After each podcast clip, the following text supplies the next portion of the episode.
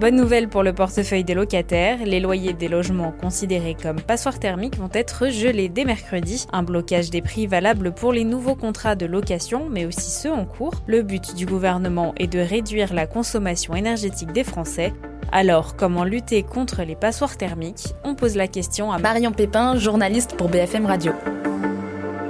Une passoire thermique ou énergétique, c'est quoi? Eh bien, c'est un appartement ou une maison qui a un diagnostic de performance énergétique G ou F, c'est-à-dire qu'il consomme beaucoup, beaucoup d'énergie.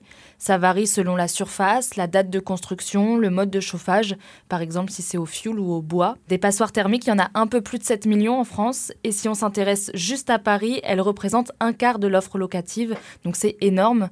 Et on a constaté que c'était les logements les plus petits qui étaient le plus énergivores. 34% des habitations de moins de 30 mètres carrés ont une étiquette F ou G, alors que c'est seulement 13% pour les logements de plus de 100 mètres carrés. C'est un peu euh, la double peine, hein, ces passoires thermiques. Non seulement ça pollue, mais en plus les locataires se retrouvent à devoir payer des factures d'énergie exorbitantes. Et que fait l'État pour lutter contre les passoires thermiques? Cette mesure euh, de bloquer les loyers pour les passoires thermiques, elle fait partie du projet de loi climat et résilience du gouvernement. C'est un projet de loi pour lutter contre le dérèglement climatique. si les propriétaires veulent augmenter leur loyer et donc contourner ce blocage, ils vont devoir réaliser des travaux de rénovation énergétique pour améliorer la note de leur DPE. Ils peuvent par exemple optimiser l'isolation thermique ou bien changer le système de chauffage. Ils ont des aides, hein, des aides financières pour faire ces travaux.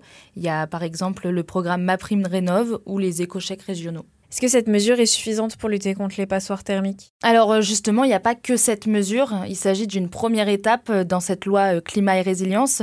Le gouvernement ne compte pas s'arrêter là.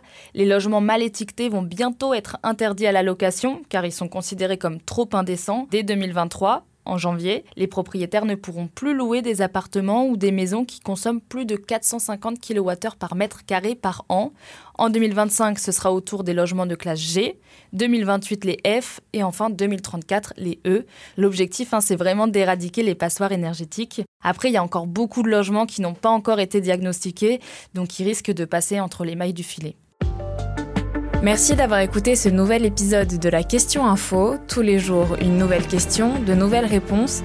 Vous pouvez aussi retrouver ce podcast sur toutes les plateformes d'écoute, sur le site et l'application de BFM TV. N'hésitez pas à vous abonner pour ne rien manquer. À bientôt. Vous avez aimé écouter la Question Info? Alors découvrez le titre à la une, le nouveau podcast quotidien de BFM TV. Les grands récits de l'actualité, des témoignages intimes, c'est tous les soirs sur vos plateformes préférées.